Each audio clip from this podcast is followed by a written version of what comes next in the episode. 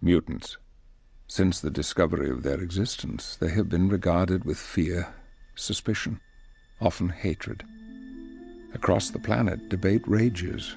Are mutants the next link in the evolutionary chain, or simply a new species of humanity fighting for their share of the world? Either way, it is an historical fact.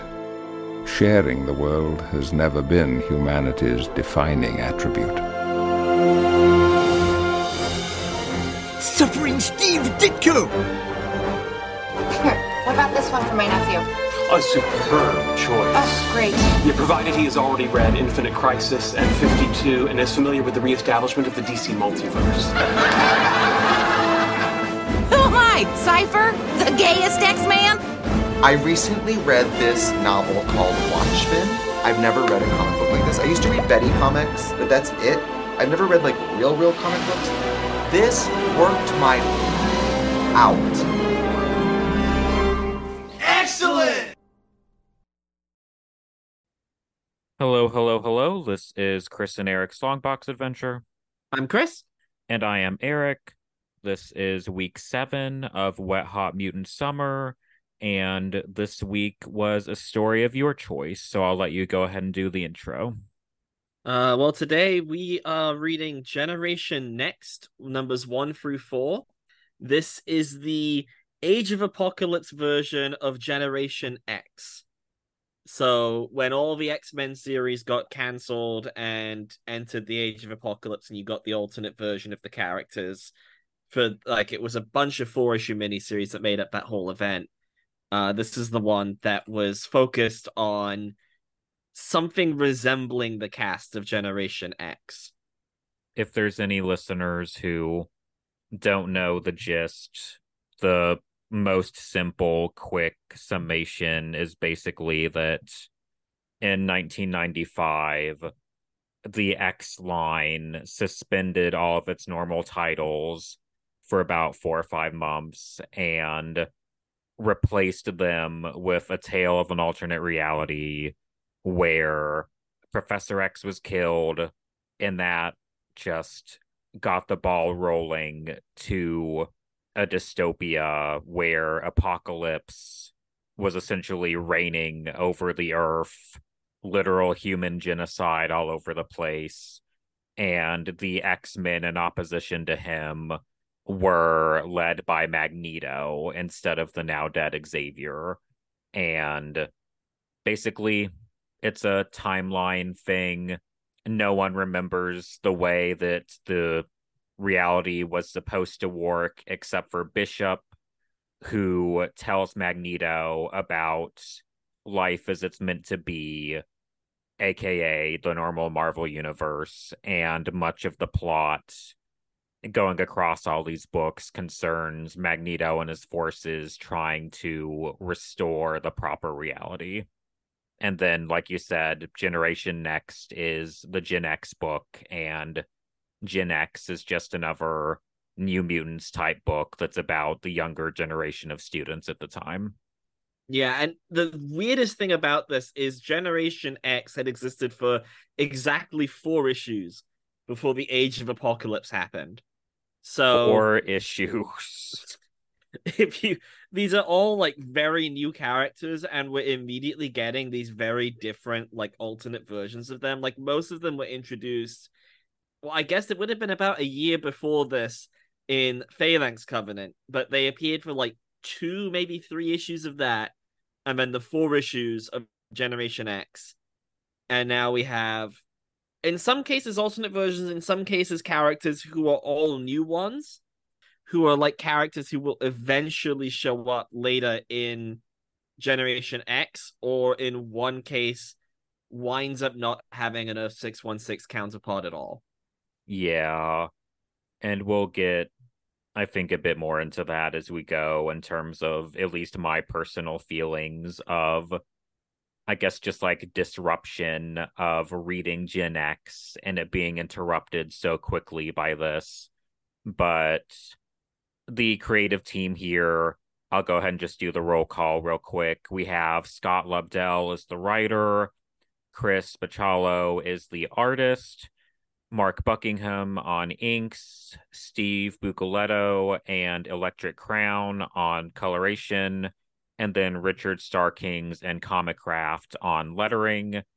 So, pretty much an extremely famous person in each of their fields or specialties on every single aspect of the creation of this book. Yeah. Uh, although I would like to add a hearty fuck you to Scott Lobdell. Um, and I want to confer friend of the pod status onto Chris Bachalo. Idol of the pod. Um, I mean, I picked this basically because I wanted to talk about something AOA because I think AOA is actually really cool. Like, as someone who was reading through all of X Men, 95 is rough. It's really, really starting to drag. And then Age of Apocalypse happens, and Legion Quest right before it as well. That whole storyline suddenly it gets really good for a minute. And then right afterwards, it goes back to being bad. But there's this really great bit right here. It is very disruptive to Generation X, though. I'd recommend if you're reading Generation X to not even bother reading this. At least not where they put it in the trades or anything like that. Because it, it doesn't really there's because of the alternate universe thing, there's no connection. Yeah, like I would say either if you're reading Generation X, just read Generation X through and don't necessarily worry about this but obviously read this when you're reading Age of Apocalypse and getting the full story of that. The only way to read Age of Apocalypse, I think, is sitting down and reading the whole thing. When I first read it, I read it in like release order. So I, I basically bounced between each series like almost every issue. And yeah. like that worked really well. it's a really cool event. Uh oddly enough, I couldn't cover um I thought it would be a bit much to say, oh, let's talk about uh, uh what were the like six miniseries plus Alpha and Omega or whatever it was called. So like 25, 26 issues. It's a thick omnibus, yeah. So I picked this because Bachalo art, basically. Yeah. Considering how much time we're spending on X Men this summer, it feels appropriate that we're hitting on an AOA book because of just what a big deal it is in everyone's memory. And I think what you said about 1995 sucking is part of that because it's not just that this was a fun story, but it's that it was a brief period where everyone went, oh, wow, the X Men can be great again in the midst of a bunch of stuff that simply is not fondly remembered you know like it's one thing to be a good story among good stories but this was sort of arguably I think it's probably fair to say this was the most critically successful X-Men comic since Jim Lee and Chris Claremont left. Like I don't think there's really anything else that would compare between the two. Yeah, I mean I'm a big fan of like X-Cutioner's song, but like it's it's not as good as AOA was. X-Cutioner's song is like fun and silly, but yeah, like AOA, especially it's a line wide thing. Like all of a sudden, the whole line was good. I mean, the first four issues of Generation X are great. They're better than this is, to be honest. And I think this one's really good. Like this mini series, I think is really cool and interesting. But like the whole the line as a whole was not in a great place, and then this story happened, and this whole event is just very very cool. Exactly yeah like just like a very successful sort of shake up and the whole literally canceling everything alternate reality yada yada sort of helped i think add stakes to the story too in a way to sort of help counteract what a stasis the franchise was in because just with the dystopia of it all, there was a certain amount of freedom in what could happen in the story, I think is fair to say. You know, it all is very no holds barred, and there's some very grim things that happen here that wouldn't be allowed to happen in a book that was going to have to be dealt with in normal continuity. Yeah, it's it's got that like perfect mixture of the alternate universe version of these characters, so they don't actually matter, and we can kind of do whatever we want to them, and like the fact that you're watching these things happen to these are technically still a six one six because it's not an alternate timeline, but a rewritten timeline.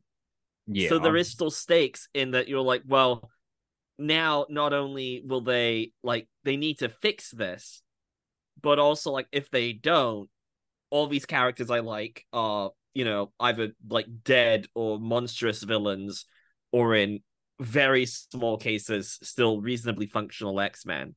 But like, yeah. Like basically the whole New Mutants cast show up throughout AOA as psychopathic villains. Like almost all of them are just awful for some reason in this. I don't know why they chose like that group in particular. Uh, but like Cannonball is in Factor X, which is the X Factor replacement, and he's helping run the breeding camps that Mr. Sinister had set up. And Karma is in um the X-Calibre, which is X-Calibre, is in like the caliber of a bullet, and she's also like murdering people.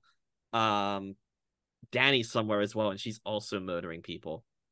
Uh, so we open with uh, essentially it is your classic X Men Danger Room opening, uh, where you have Jono, who is still called Chamber in this universe. Um, he's a little different from the regular version. So basically, the regular version of Chamber has, um, when his powers activated, it exploded his the lower half of his face down to like his chest out with like flame, but it's psychic fire.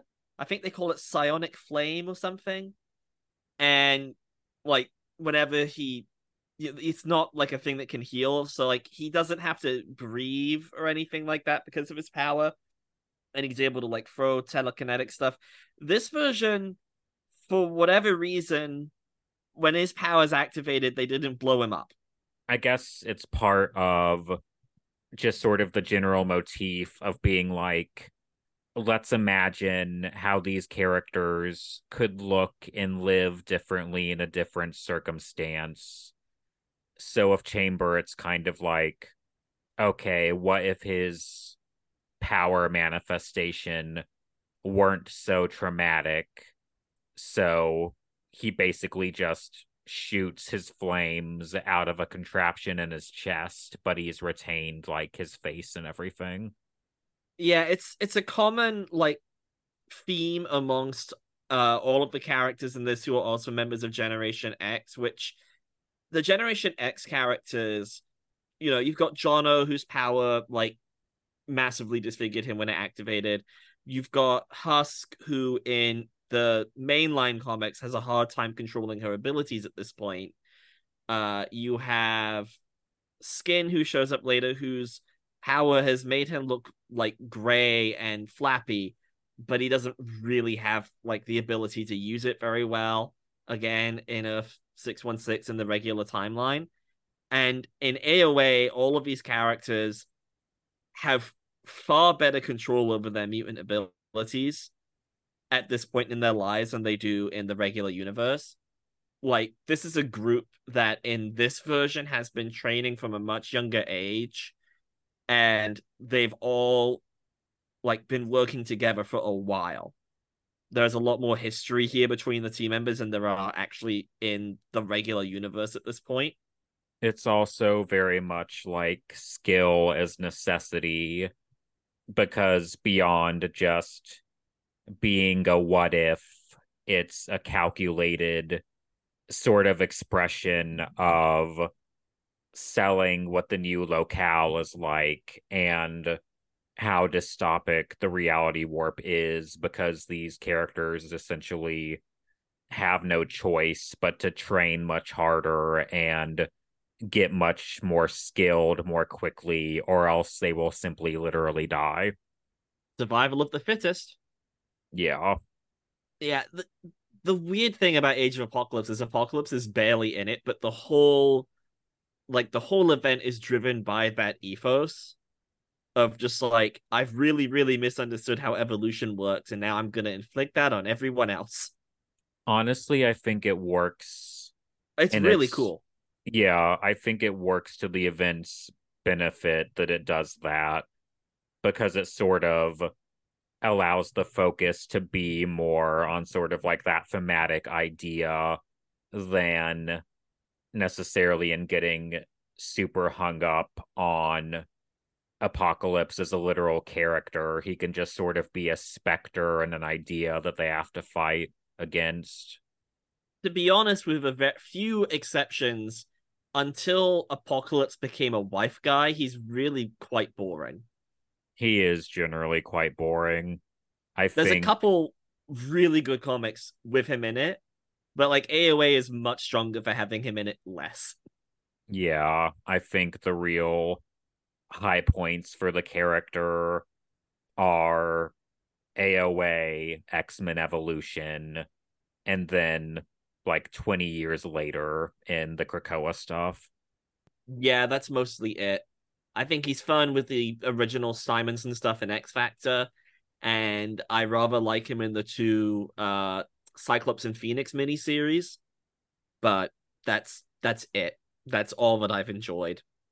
So back to this specific comic. Um basically the opening is a danger room sort of training fight between Chamber, the previously mentioned Husk, who um her power is she can like rip her skin off and have different things underneath it. Uh in the main universe at this point she's mostly able to just sort of turn into like different materials, but she like isn't very good at controlling it whereas here she's able to use it to shapeshift to an extent that she just can't in the regular universe. She and Chamber are very much dating in this version, which like that is a long tortured romance that dominates a lot of the plot of Generation X. So some things remain the same. Yeah. And beyond them, we've got Mondo, um, well, Earth guy. yeah, Earth guy, like he can sort of like phase into and like disrupt and like attack through the ground, but also through buildings. Like his whole deal is sort of just like merging into surfaces and like morphing them around to like drop people and sneak up on people. It's quite a strange power set, honestly. We have those free. We have you already mentioned um skin and we have Vincente Yeah, well Vincente, I'm not sure which it would be. and I'm not really sure what his deal is because He's isn't gas. his thing that he's super minor in 616 like he's just like a minor like servant of Emplate or something like that like a super nobody character I was just googling it, and yeah, so he shows up in a later set arc of Generation X, like the six one six version, who's just like, yeah, he's working for Emplate, and he's shown up in like three issues. One of the many things I think that was probably just like a a dropped Generation X thing. Yeah. Since that yeah like from what i've read so far and from what i understand winds up happening there's like a lot of things that lobdell sets up that he never really gets around to paying off before they kick him out Yeah. The Monet Probably. situation, the most, I suppose, like consequential of all. And her whole deal plays out so differently from the intention editorially. And here we have a character named Know It All, who is like clearly sort of meant to be analogous to Monet, but between just retcons and how everything plays out, she's effectively just sort of an AOA only character. yeah i think she's meant to be one of the twins who were meant to be fused together to be monet probably but like yeah she And looks is- cool she's sort Yeah. of wired into machines and stuff and is like able to like project her image into places and stuff like that. Like the character design is pretty neat. And it's got it looks to me like the tech she's sort of wired into stolen from Apocalypse. Like there's a bit of a like vaguely Egyptian aesthetic to it that I really like. Yeah. And notably missing here in terms of Gen X, it's not just the standard Gen X team because we're missing, at least off the top of my head, Jubilee, who's off in a different book. Synch is just dead. Emma Frost and Banshee are both occupying different roles in different books, sort of just selling the whole like this is analogous to Gen X, but it's not entirely the same because the plot and alliances being a bit shuffled up as part of the point. And in place of Emma and Banshee, we basically have Kitty Pryde and Colossus as the teachers in this timeline. Yeah, and and this is like the really scary version of Kitty and Colossus um, like this version of Kitty has attachments on her arms that give her Wolverine claws, which is actually pretty sick. I wouldn't mind like they're doing like this new ninja aesthetic for her in like the fall of X that's coming up. And I'm like, they should give her these again. And they're also very cutthroat.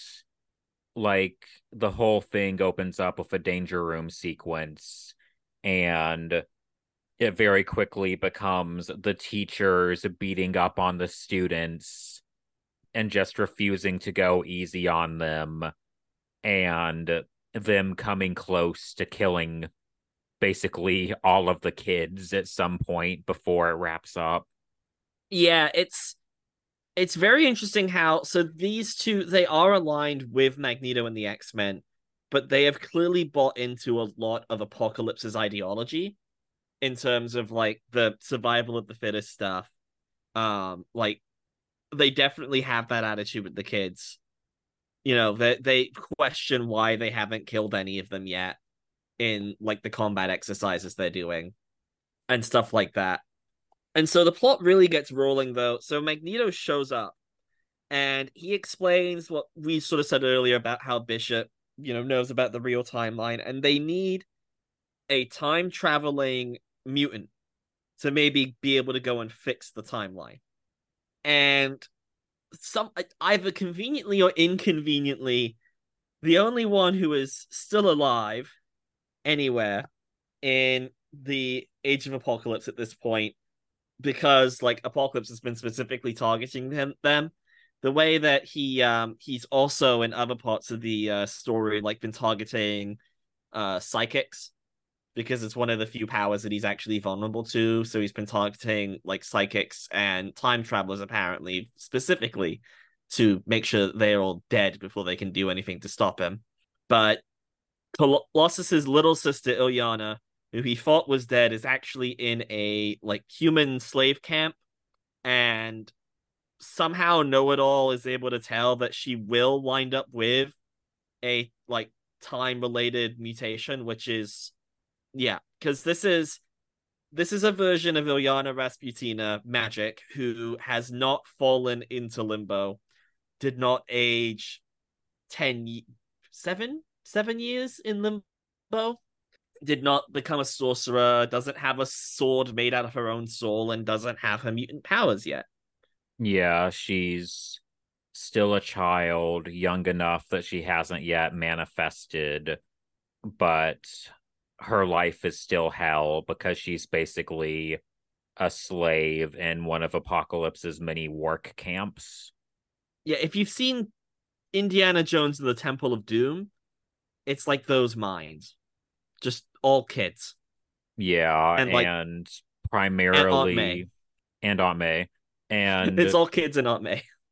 Yeah, essentially the thing being that the work is excruciating and backbreaking and hostile so people generally don't survive long so you know most people don't get to live to particularly old ages. Like even most of the adults that are there are fairly young for adults.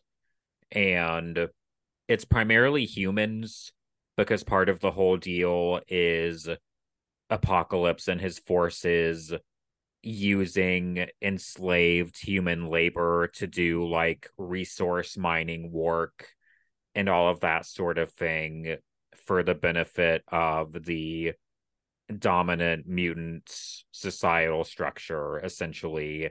And i suppose Illyana is just sort of lumped in there with them because she hasn't manifested any power at this point so for all intents and purposes she's treated as a human Well, if she was one of the fit, then she'll survive.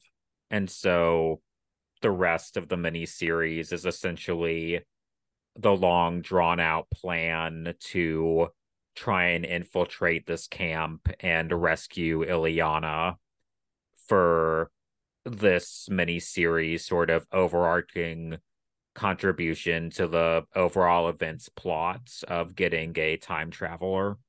Uh, so at the start of issue two, we're introduced to Illyana, who has met up with uh, like she's clearly someone who's just been brought to the camp. Um, I can't remember this character's name. Uh, but that she Illyana has a hide with her in like a little alcove because something called the Sugar Man is coming by. and We see his silhouette, and I mean, the thing about Chris Bachalo is when you ask him to draw a weird looking thing, he's gonna do a really cool job. Sugar Man is like his design feels like it's meant to be indicative of like a literal nightmare. You know, it's very much like here's a scary monster as interpreted by a child. He's a character where like his head and his torso are kind of all the same thing and his body is like 60% face and I think he even has like an extra set of arms, doesn't he? Like four arms. It's all very like human features stretched and modified and added or subtracted to just be like nightmarish sort of inhuman look. If MODOK and Jumbo Carnation had like a horrible nightmare baby, Yeah. Sugar Man doesn't have a 616 counterpart, as far as I know. He's another one, which is like weirdly, they've never done that. The AOA version does make it like through. He's one of the couple characters from the Age of Apocalypse who wind up in the regular timeline after the event, uh, where he proceeds to become an incredibly exhausting presence who actively makes the story season worse. But uh, he's really great here. a disgusting, scary villain for these kids to fight. Unfortunately, after this, they're like, oh, what if he's secretly behind all of the Genosha plots we've ever done? And I'm like, he's running a slave camp. How is he a genetic genius? And they have Dark Beast like right there, who's also survived and is also secretly behind a bunch of things now. And I'm just like, why isn't it just all Dark Beast? Sugar Man's just like a really gross dude. Yeah, like he's not really meant in these issues to be a mastermind type of villain. He's just sort of like a cruel monstrosity. He's the kind of person who has been empowered by Apocalypse's regime and is taking full advantage of it to be as like disgusting and inhuman and to treat people as inhumanly as possible. Yeah. He's like a really, really good example of like, okay, so this is what this system is enabling. Like the idea of like, well, survival of the fittest, this sort of, you know, genetic dominance based thing. It doesn't like Sugar Man's fairly powerful with whatever the hell his mutant abilities are beyond looking like that. He does seem to be fairly formidable in a fight, but like the main thing about him is just that he's really gross and he's really nasty and he really relishes causing pain. Yeah. And him, and then also just all the time that these issues spend on just like these camps and their structure really just emphasizing the genocidal aspects of the plot in this series. I think this book sort of leans into it more than some of the other AOA miniseries do because you really just spend like most of the time in the camp and just seeing slaves get killed you know like one gets vaporized for just talking to another slave when he's not allowed to. You see slave masters just pushing people around and sending them falling off of a cliff and just a bunch of stuff like that that just very succinctly conveys the gravity of the situation.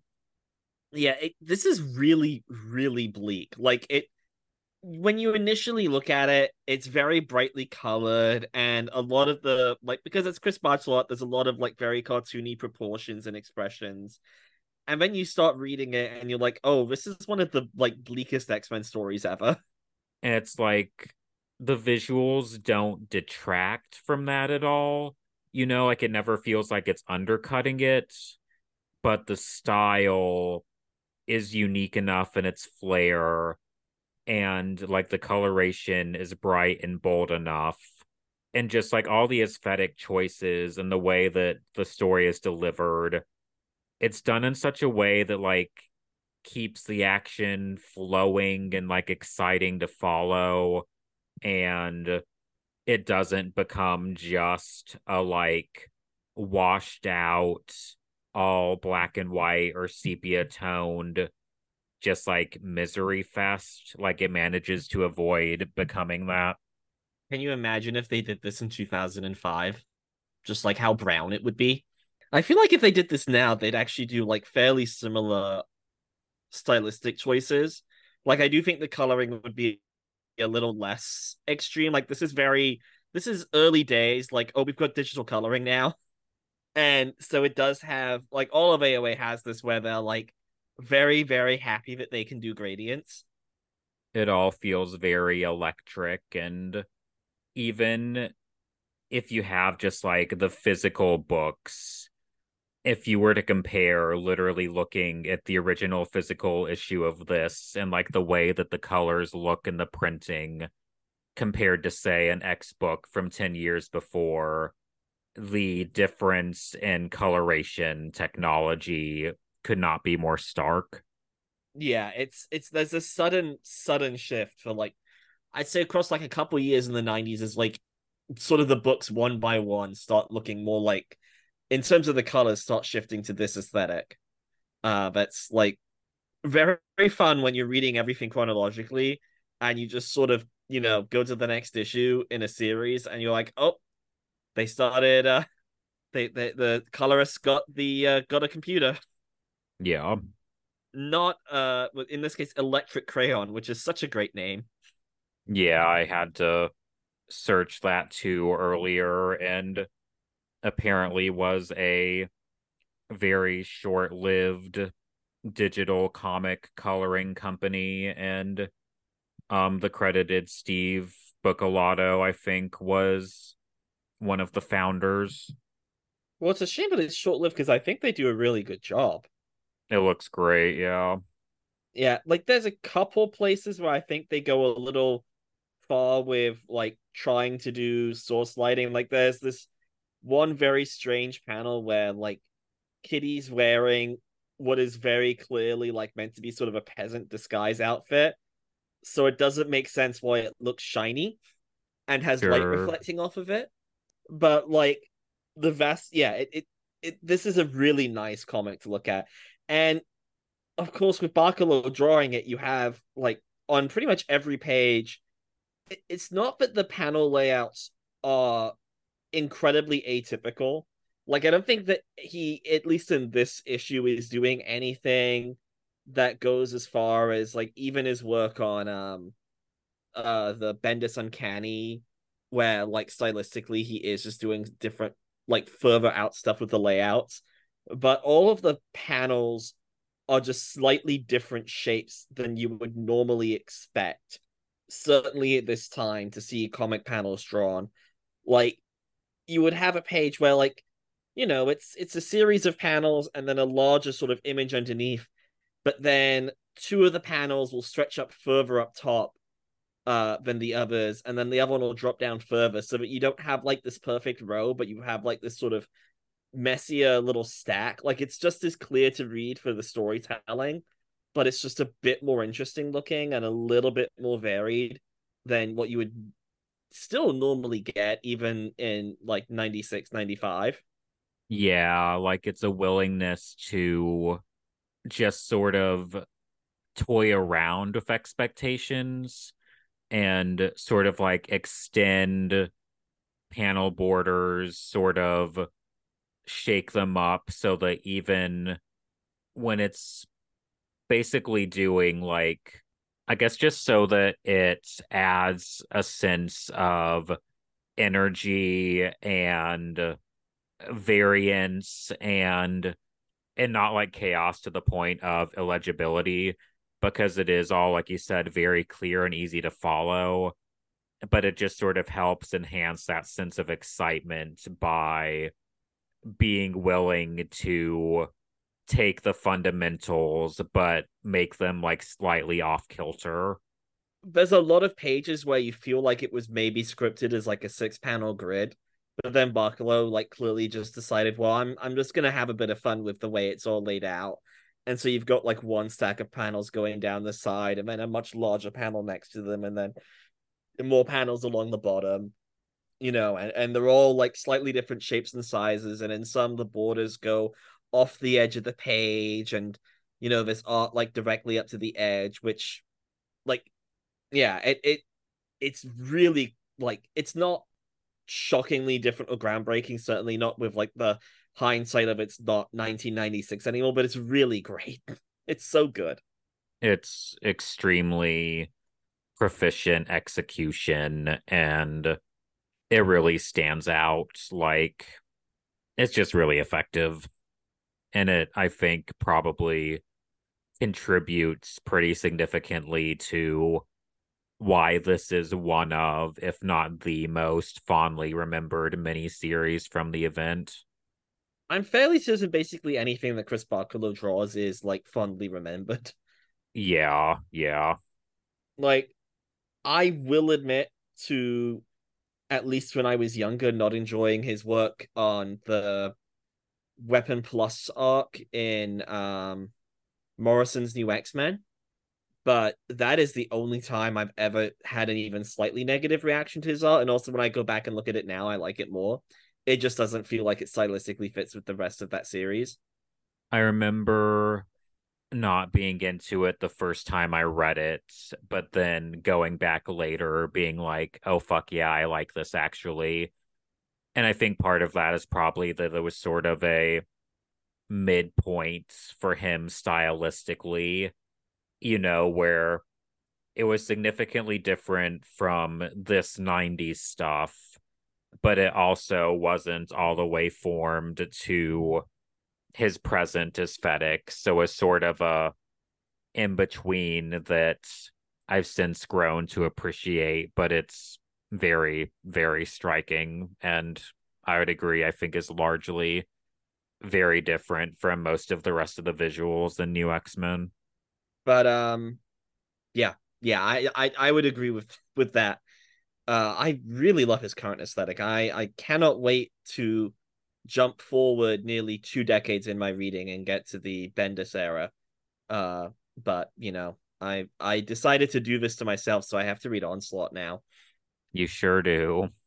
And but... then I have to read the stuff after Onslaught, which is probably even worse but back to an actually good series. Uh, so like basically the plan is that they're all going to infiltrate the camp in different ways. So they have uh Husk and Vincente uh working together to like replace one of the sort of it, this guy is named Quietus. He's a real creep. He's sort of purple and strange looking. His face is basically all curls and and curly hair and like nose and droopy face. Like it's it's a he's a very like there's a lot more visible mutants in this, and in most cases they're like working with Apocalypse, which is maybe a slight problem with AOA, but we'll just not talk about that. And so they basically they Vincente turns into a liquid form and then explodes out of Quietus after he gets drunk by him, which is just as nasty as it sounds. And then Paige is able to shapeshift into Quietus's like head, but because she's not as like big as that guy is, they have like Vincente filling out like the outfit. Uh meanwhile, Mondo basically just sort of goes through the walls to get to where Illyana is, which is like deep inside the core of it, like working in the mine part of the the camp, which is like somehow, and I don't know how a bunch of people carrying rocks around does this, but apparently this produces all of the like energy used by Apocalypse's empire in America. Like this is a pretty important facility in like terms of his setup, but it's just like I don't I don't know how it works. And then in issue three, we have opening. I, this is just indicative of the amount of work Bachalo puts in. There's this character who appears on the front who is just like one of the mutants who's driving all the human slaves, and he's got one of the weirdest and coolest looking designs. He's like huge, and he's sort of got brownish orange skin three heads that are all sort of joined together at the back of the skull. Uh like spiky skin and piercings all over. Like this is this character I think appears on this one two page spread, and that's it. And just looks really fucking cool. He's like visually it looks like there's design cues mixing like dog elements with dinosaur spike elements and then there's the whole conjoined face thing. And like you mentioned before there's a bunch of visible non-human looking mutants throughout. And the book never really you know takes a moment to like deliver a reason why or anything specifically like that. Um, it kind of calls to mind the question of like, oh, is this in some way intentional as a matter of just like reinforcing to the human slaves just like how different they are, you know, and of like intimidating them with these jailers who just are very physically much larger and much more imposing, you know, because while obviously any jailer would be scary, a human looking one will not be the same as a multi headed dog beast looking dude. I think it's like a mixture of that, the like obvious storytelling need of just like you can glance at this image and know immediately like which one is the god because it's the one that looks like a mutant and then Chris Bachalo probably just enjoying drawing these things. Yeah, that's a great point about the utility of quick visual differentiation too. Your note on the dog thing has had me uh thinking that like this guy is sort of you know towards the outskirts of the facility and is a giant three-headed and yeah you're right there's like a lot of dog especially in like the nose of the faces uh he's very Cerberus literal beast guarding hell or whatever the mythological thing is. Yeah.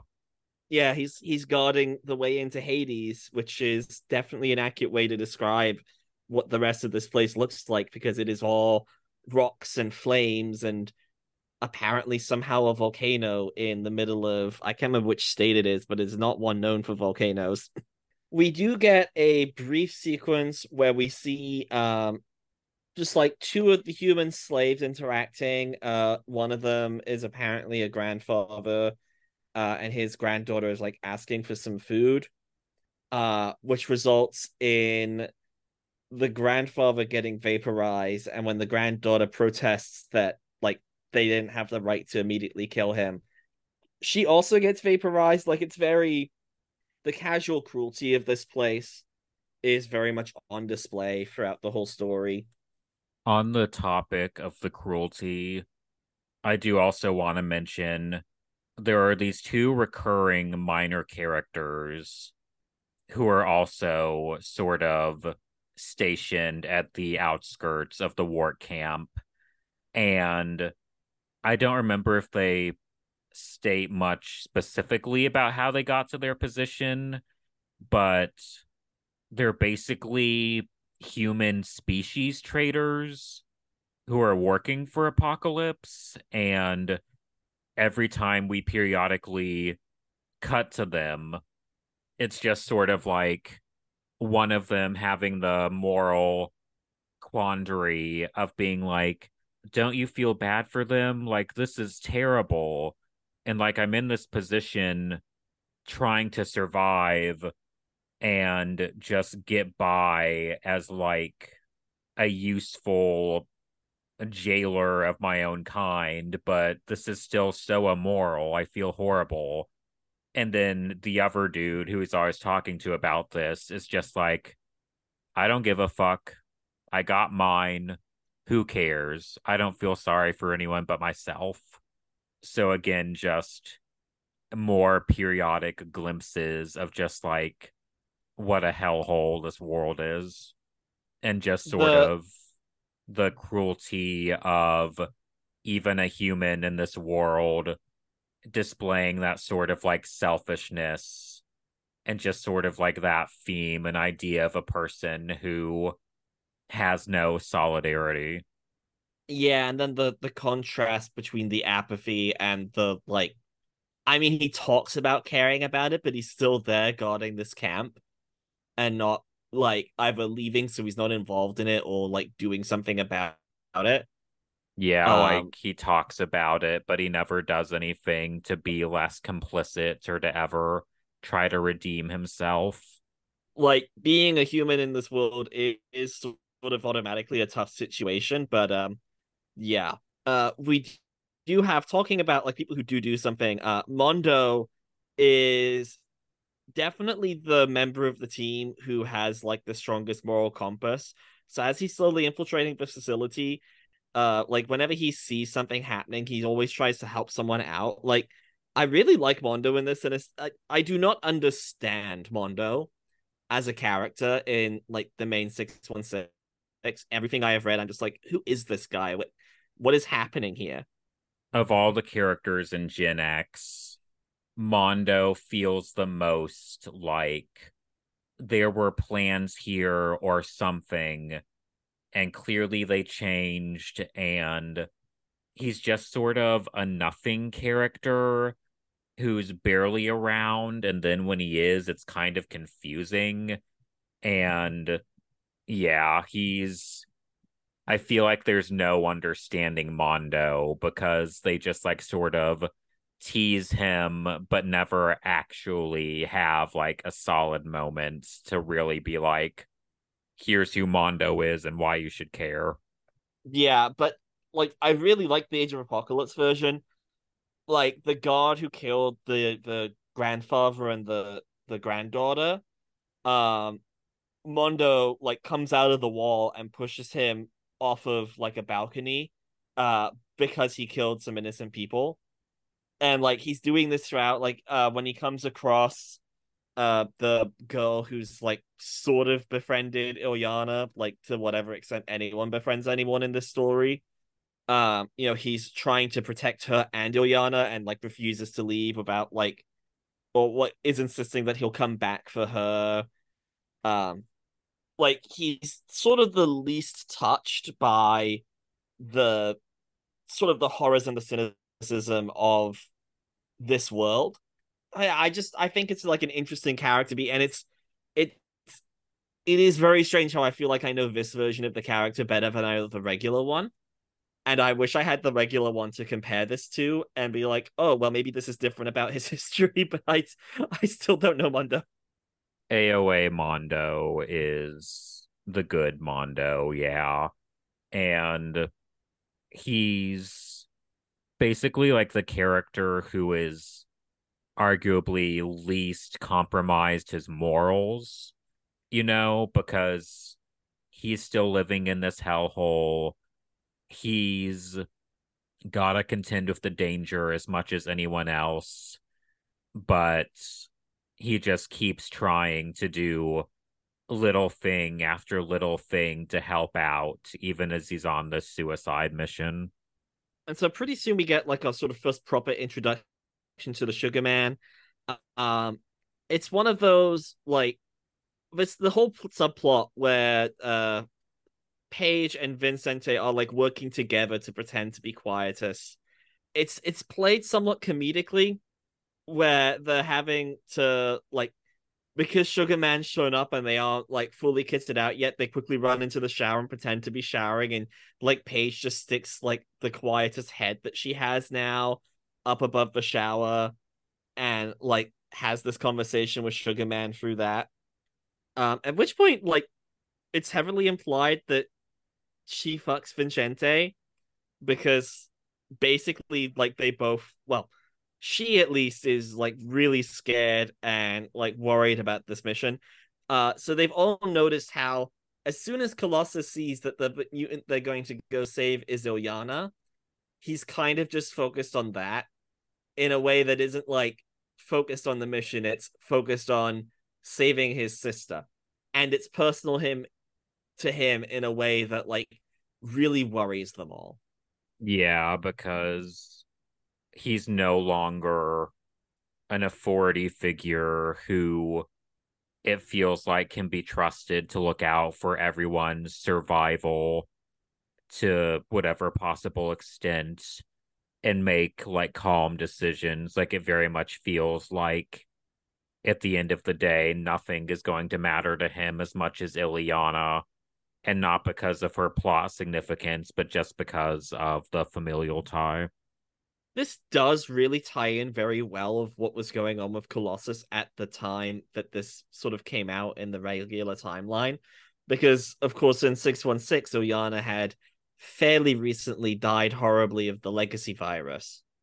And at this point, I'm trying to remember if he had I think he was still he he had out of like depression and sadness over her death because also his whole family got murdered in Russia like right before this happened, Colossus is like defected to the Brotherhood and is like hanging out in Magneto's satellite with Exodus and the Acolytes, not the Brotherhood, it was the Acolytes, basically just sort of being miserable up there instead of with the X-Men who he just can't handle being around anymore.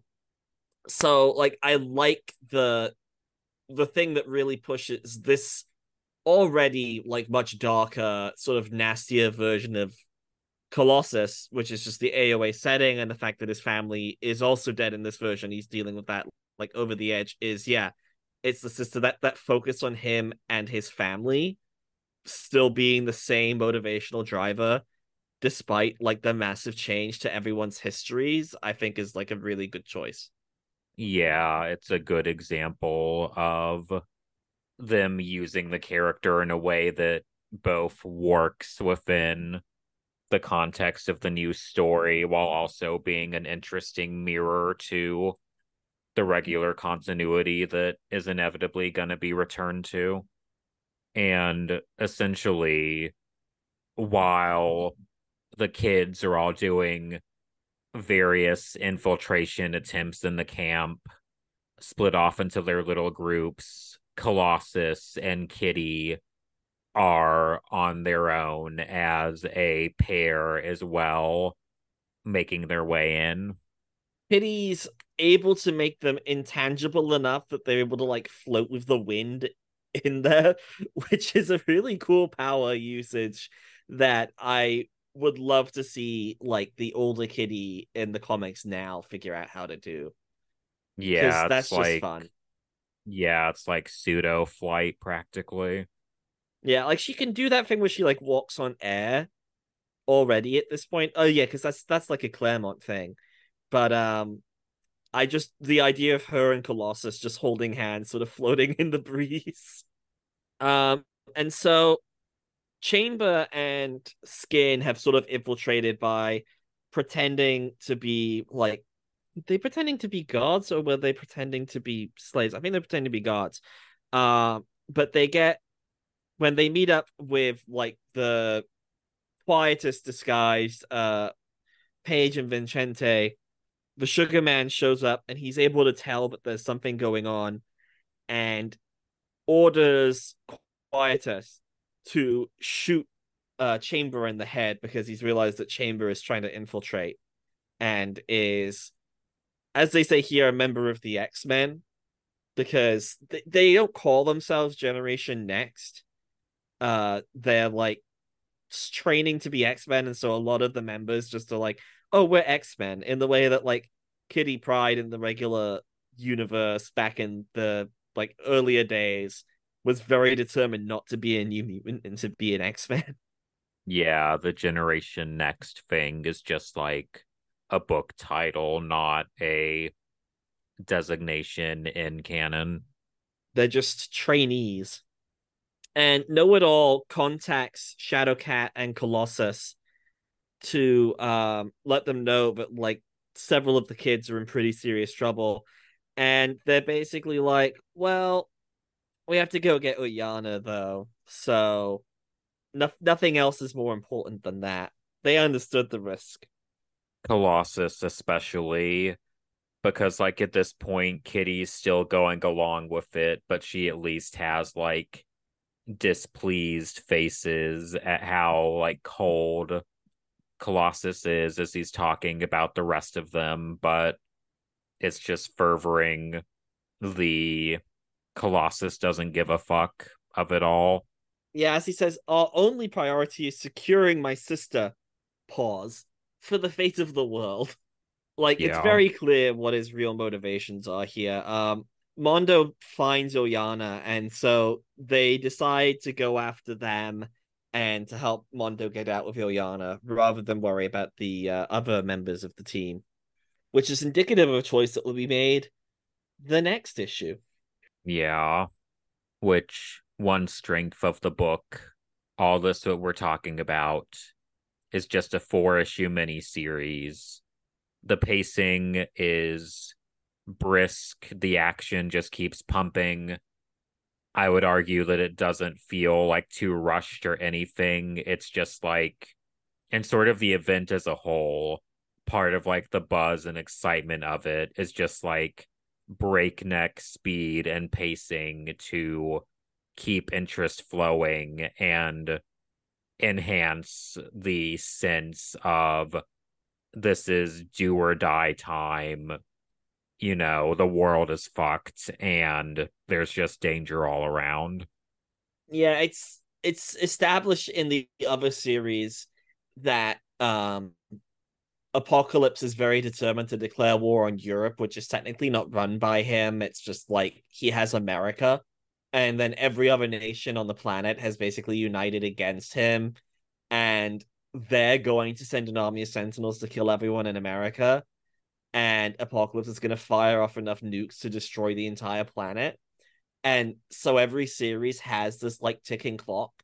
And the thing is this series doesn't even need that like explicit plot point in order to feel like really anxious and threatening and frightening. Like the setting itself just the camp and just the infiltration attempts and seeing all these kids sort of stumble through trying to do this is like nerve-wracking enough that it carries the whole book Yeah. Although on that note, I will mention a detail at the very beginning of issue four. We get some panels zooming in on a watch that Illyana is wearing of like it has like a smiley face design on it and like the minute and second hands sort of like moving across the face and it just immediately makes me think of Watchmen. That must be a reference because you're right gotta and it's even zooming out from a smiley face as well as how this issue opens.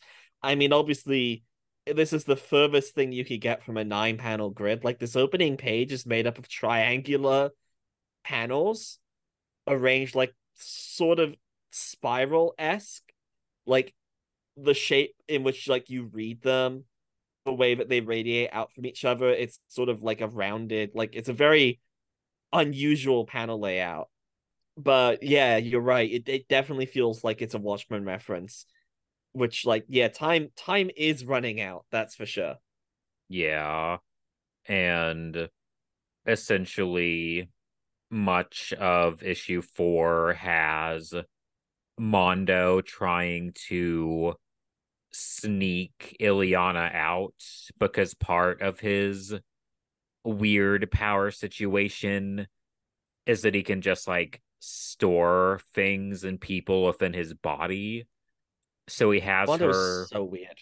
yeah, and he has her like in this strange cavity in his chest as he tries to like make his way out of the camp because he's like a clearly visual because he's like a clearly visually identifiable mutant. So he is trying to just sort of like get out under the guise of no one looking at him strangely of just like assuming he's an employee basically. Not that that works out well Uh no, because while he's trying to do that, the entire situation with everyone near Sugar Man goes to complete shit. While Chamber is able to use his like psychic abilities that he has to make everyone think that he's died, Sugar Man also immediately works out that like Husk and Vincente are not actually Quietus. And so everyone decides that it's time to kill them. Basically, like all of the different sort of monstrous looking mutants there start attacking them, and the whole thing goes to shit in a real bad way. And when Mondo arrives, saying, Oh, well, I've got Illyana, she's as safe as she can be, he's immediately murdered from behind by Sugar Man, who, using his weird prehensile tongue, pulls Illyana out of Mondo. Like, I think this first, like, death is very effectively done especially since it's kind of the only person here who's like genuinely just like a really nice dude. yeah like mondo is the most like root for him character because you know even though everyone basically sans colossus is earnestly trying to do their best in the shit situation mondo is that sort of just like sincerely compassionate like hopeful presence throughout the book so that him getting got is the most like resonant that any of the potential deaths could be i suppose. Yeah, and, and it starts the what I call the alternate universe characters extermination marathon whenever it happens, where well, we're not on the main Earth anymore, so these aren't the real IP, so we can kind of do whatever we like to them. So let's watch them all die horribly. Yeah, because just like they're surrounded, you know, there's Sugar Man, all his lackeys, they're in the midst of the mine and the camp, and there's like all the foes that are already there, and backup's just gonna keep coming and keep coming. And it just feels like an endless swarm bearing down upon them all. And so Colossus is able to save Illyana from Sugar Man, and it at least looks like they kill Sugar Man, although uh as I've already spoiled earlier by complaining about his presence post AOA, uh Sugar Man is not actually dead.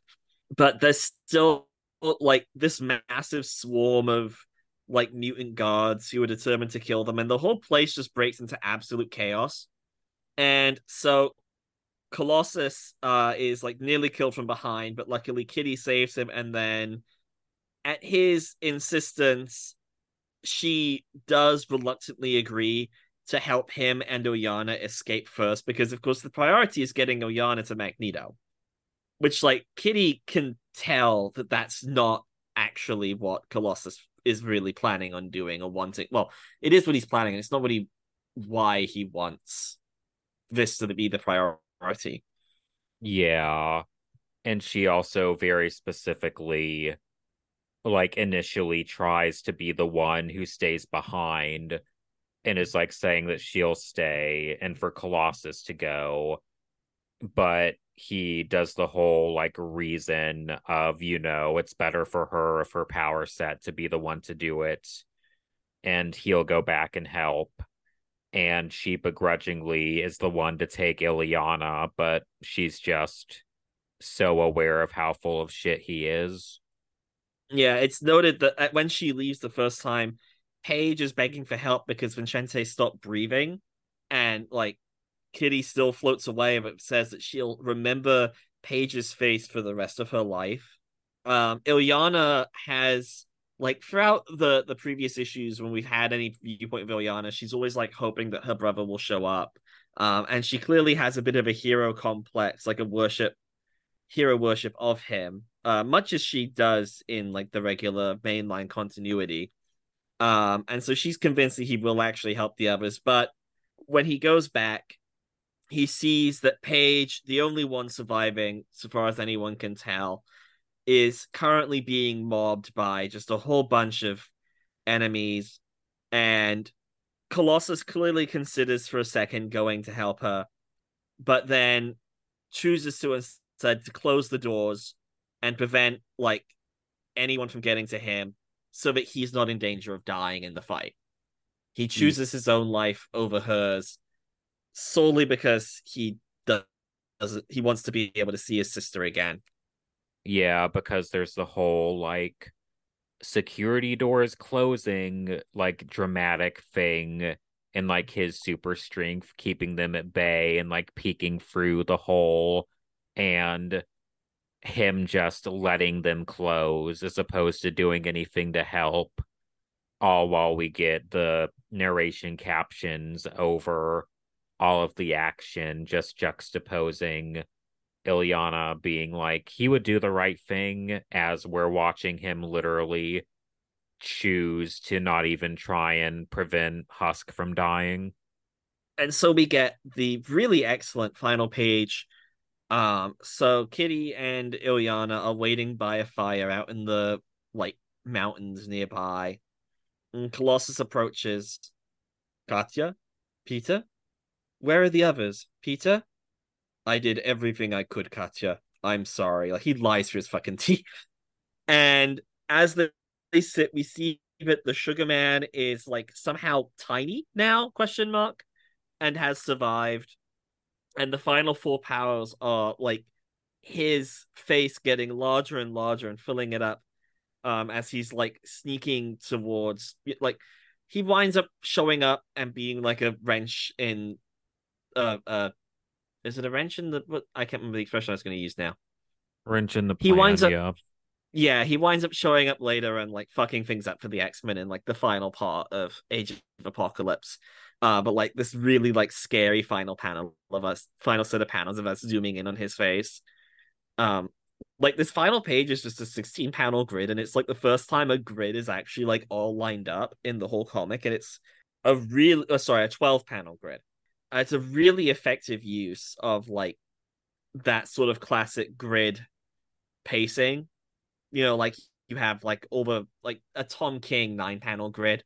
Like it's paced like that where each image plays like so well after another and like just really like gets the passage of time in this moment and like the pauses between everyone speaking and the emotions of it. Like it i think it all works really well It works well, yeah. And I think my favorite part of the page is just Kitty clearly not believing Colossus and just these free have survived to just be utterly miserable. And it does not feel like a hopeful ending at all.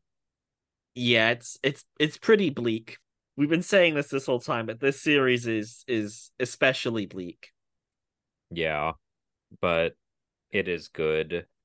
I have seen or heard a lot of people talk about it in such a way that like I get the impression that this is a lot of people's favorite part of the event and it's not mine. It's like I do think that it's very effectively crafted and it is good, but I think my personal issues are probably just a mixture of nostalgia I have for other parts that I read much younger, and then just having first approached it, reading Generation X in publication order, and immediately being like, oh, this is disrupting the hell out of it, which you know, someone can make that exact argument as for why it would be a plus instead of a con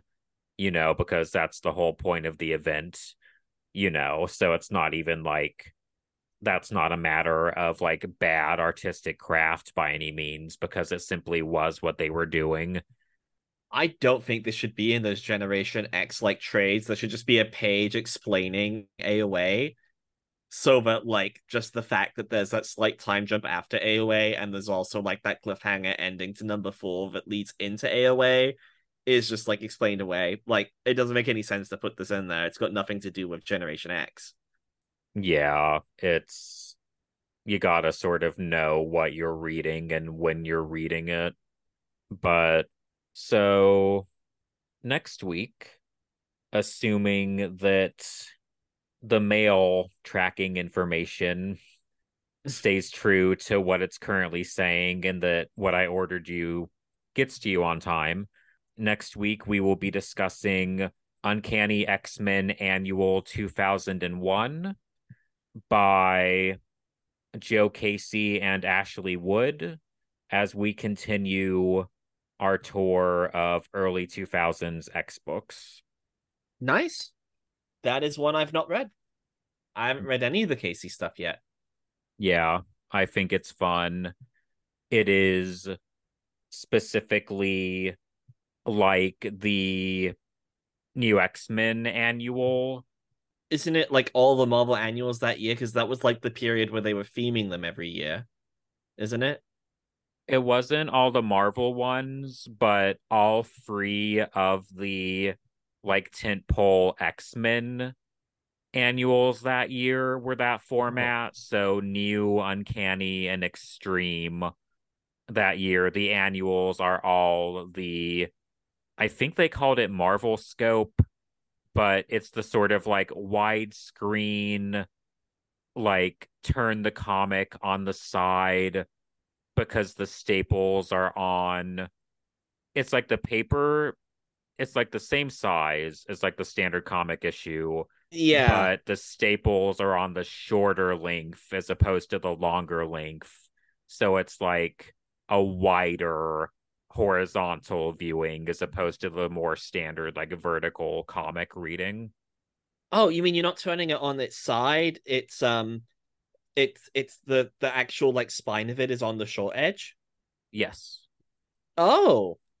Oh yeah, have you only ever like with like the new I've only read it one in... and stuff, have you only read it in trade? Yeah, I've only ever read it in that big omnibus.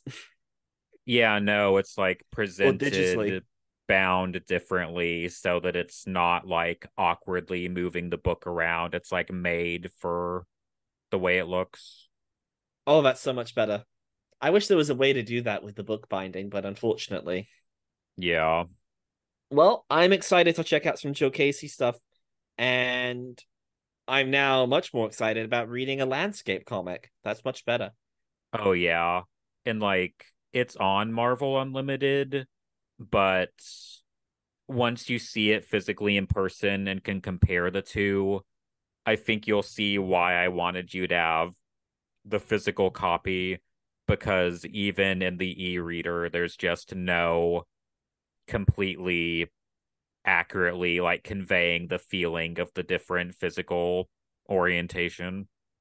Yeah, cuz it doesn't double page spreads even don't really work reading on a digital thing. That's that's sort of the one problem I've had really with like reading on an iPad. Um, is you do lose the effect of a double page spread. Uh, but this this will be much the same thing. But I'm very excited to read this now. That's good. But yeah, thank you all for listening. Next week, Uncanny X Men Annual 2001. We'll see you all then, and bye. Bye, everyone.